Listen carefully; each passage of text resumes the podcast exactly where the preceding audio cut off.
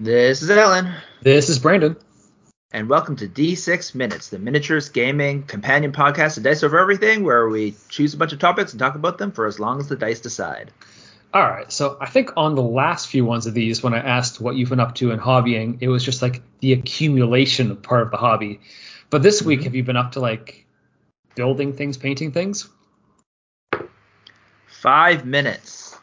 Well, All I right. hope so. Better, better have been productive. So I have actually been doing a bunch of uh, hobby stuff again, uh, but accumulation it also counts for accumulation too. So I mm-hmm. was uh, 3D printing a bunch of stuff, and I've been playing with my 3D printer recently again, uh, because well, one of the things that got me back into it is um, I finally finished my Vanguard, all the Vanguard backlog. So I'm like, oh, I've finally done that. I can go and print off some more stuff for myself. Uh, so the biggest thing though that seems to be a game changer. So I think we talked about this before, where where high res, the high res 8K kind of resins are, are more hard, so that they don't have as much um, uh, give, so they're easier to break, right? They're like a little bit, they're significantly more brittle than the miniatures you buy in general. Okay. And then I was trying to use this ABS uh, resin, right, which is supposed to have a more ABS, which is just like normal plastic kind of uh, uh, feeling, but I could never get those to work. Hmm. I don't know if it was temperature or something, but they had a very uh, a more viscous, uh, I don't know, uh, kind of uh, texture. I don't know. Anyways, they're more viscous. So uh-huh. I don't know. For some reason, I just it just kept on messing up.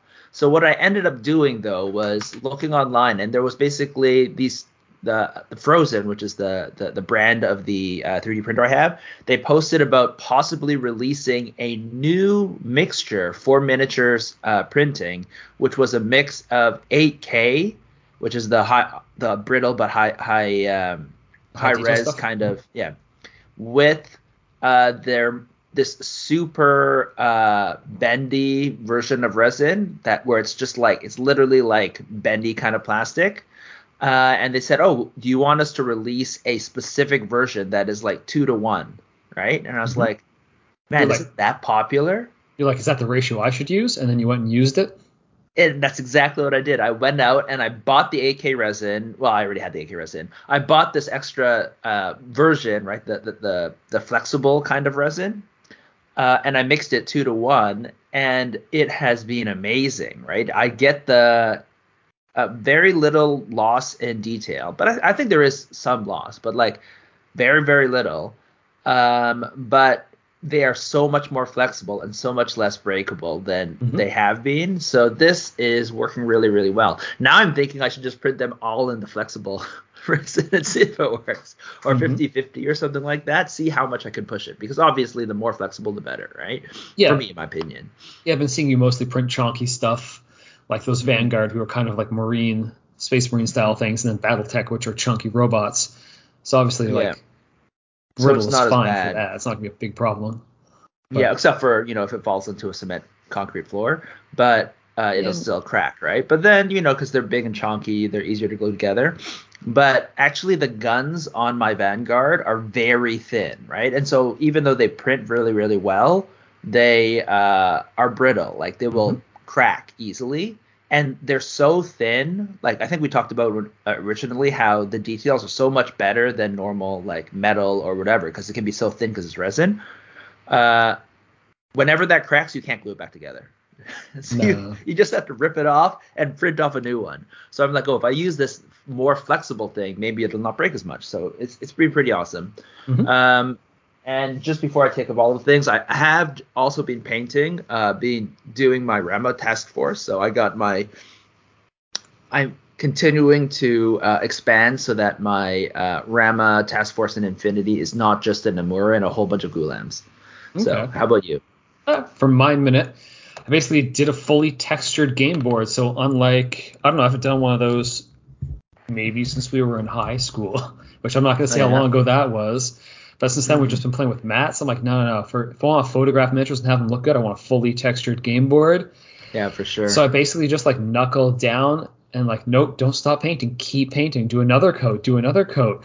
So I mm-hmm. can talk more about the process that went into it, but basically just knuckled down over the last weekend and painted like the whole thing in one day. Yeah, we got to play on this board now. Mm-hmm. So Anyhow. next time we play, I'll go over to your place and play. All right, then we can talk about it afterwards. Sure. Yeah. All right. On to Oh, and we got to take pictures of it too. yeah, I've That's the whole point, right? yeah, you got to stage it and make it look good. Exactly. Do you have you taken pictures? Yeah, I showed you some pictures of it, but they aren't staged. They were just like, Yeah, yeah, yeah. What I meant is like the stage pictures to make everything look super pretty and stuff. no, I haven't gotten to that. We'll get to it. Yeah, cool. Uh, yeah. So that is what we have been working on hobby wise, and now on to and I took up most of the time because I got really excited about this resin thing. It's like perfect. I'm like, oh my god.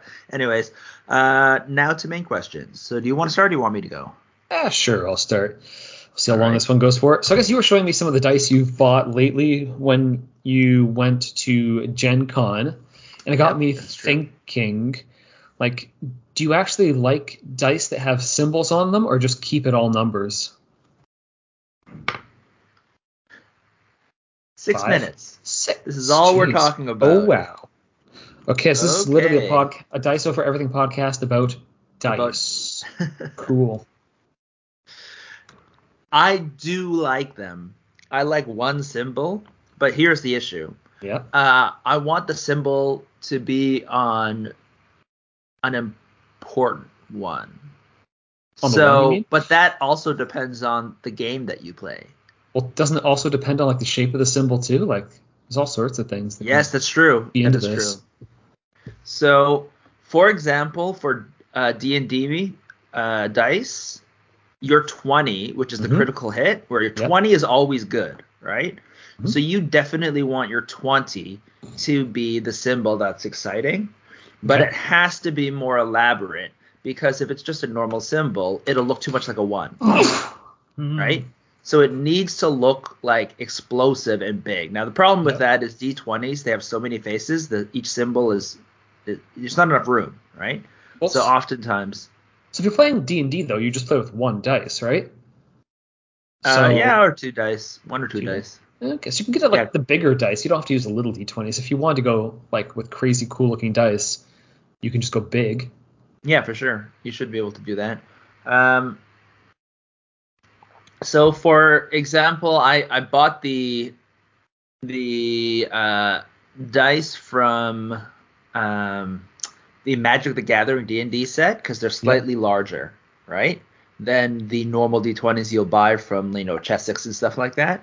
And I like the fact that the symbol is on the 20. It looks great when you roll it and you get that crit. You know, you have that special symbol as opposed to just the normal 2-0.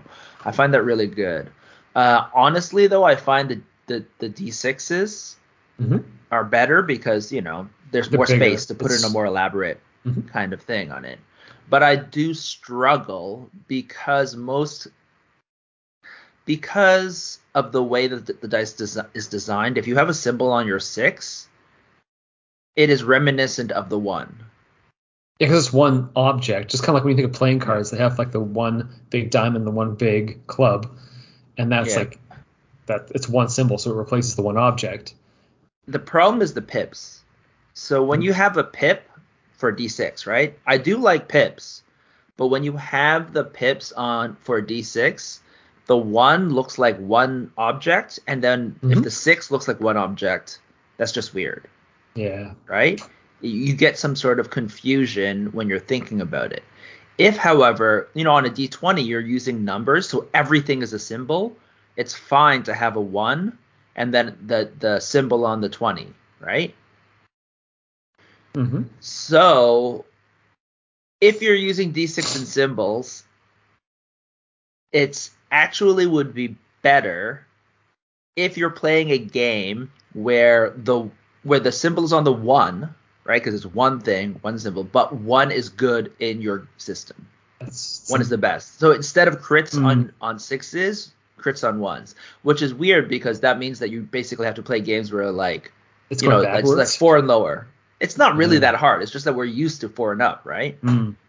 If we did set four and lower, it's not different. And then one is the best, right? Mm. Interesting. It's kind of weird. So if you do target numbers, you right? could. You could you could totally do it, right? Um, that would be the best, but no games are like that. So what is actually better is if you use symbols. So so instead of having the normal pips, you you write one, two, three, four, five, and then you have a symbol for six. That to me is the best for that. But again, that's not ideal for me because you know it's cooler to have the pips. Yeah, it's slightly hard to read because if you roll a handful of dice, which I mean you and I don't love handful mm-hmm. of dice games, you roll a handful of dice, now you've got some upside down, backwards, whatever else. Well, technically dice can't be upside down, but you know. They're yeah, all and twos and fives. People always confuse. Yeah, it's hard right. to read them from different directions. So I mean, I like my d6s with pips. As so for the you? As for the symbol, I think I like the symbol on the one more because it's just one single symbol. And when I get a six, I want to see that six of like victory. It's a six, but the one is just like, oh yeah, it's just like this, this other visual. Yeah, but thing. you want to see the symbol for when it, something cool happens. So it's just cooler if the one is the thing that's awesome. It's just no one is used to it, so you can't do it in a game. Even if I were to create a game now, which I, I you know, I've I've done some systems where I tried to make the one the important one Mm-hmm. Uh, but it's it just ends up being a little bit weird unless you're doing infinity type rolling. Yeah, if you're not doing thresholds, yeah, most games aren't about threshold thing. Yeah. I do like infinity type rolling where one is then you, you could do infinity where the one is the important one. Mm-hmm. I think we've mm-hmm. talked about this before, but that's a little bit weird because you're only doing that to make uh, your symbol's cool when you roll your dice. Yeah. So that when you roll your one, it has the symbol, which is really cool, uh, which is your crit. But actually, we talked about how infinity, the fact that your target number is the actual crit for whenever you roll it, has a more fun kind of thinking when you're playing it, right? It's more fun to have a changing one that you're looking for as opposed to always being a one. Mm-hmm. Okay. You, we talked about this before. Yeah. yeah. I so know. I don't know. Yeah, we. we so you, about... you you don't like symbols, or you do like symbols in general? Because the, the way you talked about it, you're like you still want to see the six and be like, yeah, six, but you still want a symbol, or do you not want a symbol at all? Because it, it. I'm kind of okay a symbol. If you roll a one and you're like, who cares? I like the symbol actually being like the failure, honestly, because in, in for Infinity Dice, I like the 20 being stupid like high number that's useless and having the symbol. You're like, oh, that was useless. So you don't even yeah, care what the number is. You're just like, oh, this was the useless roll. It's the symbol. Sure. Or and on the D6, I don't like it being the six, I like it being the one because that's like probably failed on the one roll. So you don't even need to read it. You're like, I don't need to read this. This is the fail. So when you see your symbol, you're sad, yeah. even though it's the symbol. So really, you're you should be rolling your opponent's dice. So if you're playing against like frogmen with a little frog symbol on the one, you roll frogmen so that whenever you're rolling trying to hit the frogmen and frogman symbol shows up, that's bad mm-hmm. for you. Which is because it's your opponent's symbol. Mm, you have dice for all your different options. Okay, yeah, that's I don't know. that's interesting. You know, there's there's so many different things. That you, you're right. You could just be like, oh, I like to see the symbols when bad things happen. Yeah, because you don't need to register the number. Anyway. All right. Well, that was a pretty quick uh, D6 minutes, I guess. Just two two topics. Usually there's a lot of preamble in between topics, but uh, uh, when there's only two, things get quick. So mm-hmm. I guess uh, if you have any questions that you want us to answer, uh, you can send them to us at contact at diceovereverything.com. Yeah, or find us on Facebook. We're Dice Over Everything. This has been Alan. It's been Brendan. Bye.